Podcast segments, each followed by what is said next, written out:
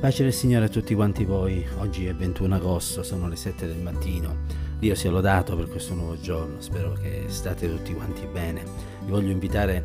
a leggere un verso molto bello che si trova nell'Antico Testamento, nel libro di Giobbe, eh, capitolo 19, verso 25. È Giobbe che afferma: Io so che il mio Redentore vive e che alla fine si alzerà sulla polvere. Credo che a tutti quanti noi sarà capitato di chiedere al Signore qualcosa, tipo una guarigione, un lavoro o altre cose essenziali per la propria vita eh, e di non vederle realizzate sotto i nostri occhi. Forse ti trovi proprio in questa condizione, stai chiedendo ma Dio sembra non interessarsi alla tua richiesta. E allora è inevitabile che nella nostra mente siano passate o stiano passando oh, domande tipo perché,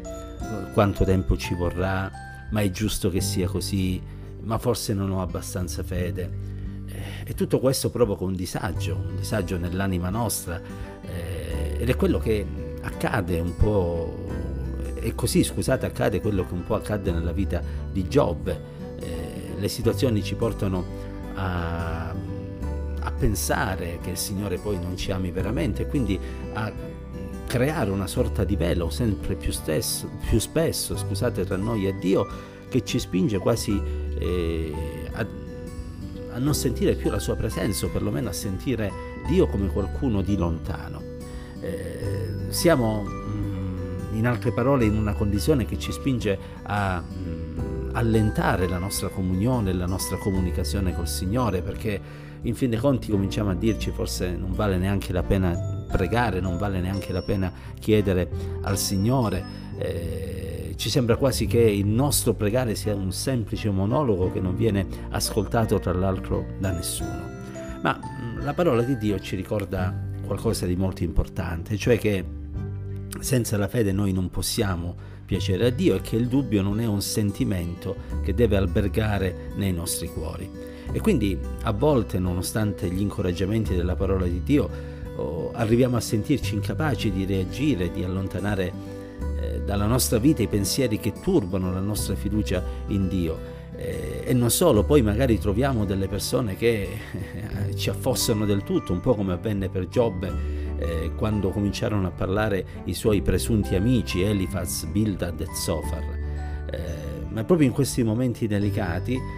dobbiamo essere pronti ad afferrare eh, la spada dello Spirito e a lottare poggiandoci sulle promesse del Signore e a dichiarare come Giobbe dichiarò, io so che il mio Redentore vive. Perché quest'arma, la certezza del fatto che Dio è un Dio vivente, un Dio che ascolta, un Dio che si prende cura, un Dio che non si dimentica di quelli che sperano in Lui, è l'arma migliore che noi possiamo usare per combattere ogni attacco dell'avversario e soprattutto ogni naturale scoraggiamento che tende a pervadere la nostra vita e che ci porta a perdere la fede nell'intervento e nell'aiuto del Signore. Eh, Giobbe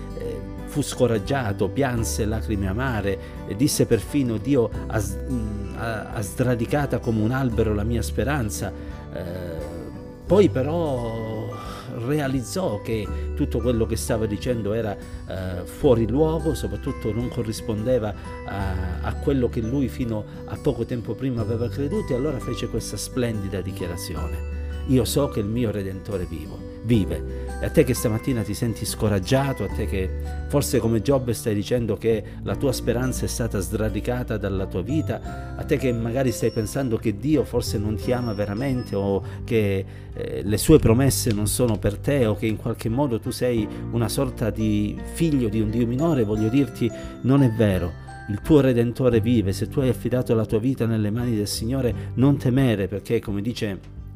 un altro verso sempre nel libro di Giobbe, anch'esso molto noto, si trova eh, un po' più avanti, quando tu non lo scorgi ricordati la tua causa gli sta davanti. Ebbene, stamattina ti voglio invitare a non dubitare più, ma a continuare a pregare e ad aspettare la risposta da parte del Signore. Io non so dirti i tempi, non so dirti i modi in cui il Signore opererà, sono certo che Dio agirà, agirà forse non secondo il tuo piano, ma sicuramente per il tuo bene, agirà forse non nel momento che tu pensi, ma arriverà puntuale al momento opportuno agirà magari eh, in un modo che tu neanche potresti eh, immaginare, ma ricordati che Egli va al di là di quello che noi possiamo domandare o pensare. Abbi fiducia nel Signore e solo questa fiducia ti potrà sostenere in questo momento di prova, solo questa fiducia, questa fede ti permetterà di poter vedere l'intervento di Dio, solo per mezzo di questa fiducia e di questa fede tu potrai eh, continuare ad essere accanto al Signore e ad essergli fedele nonostante le prove e le circostanze della vita. Eh,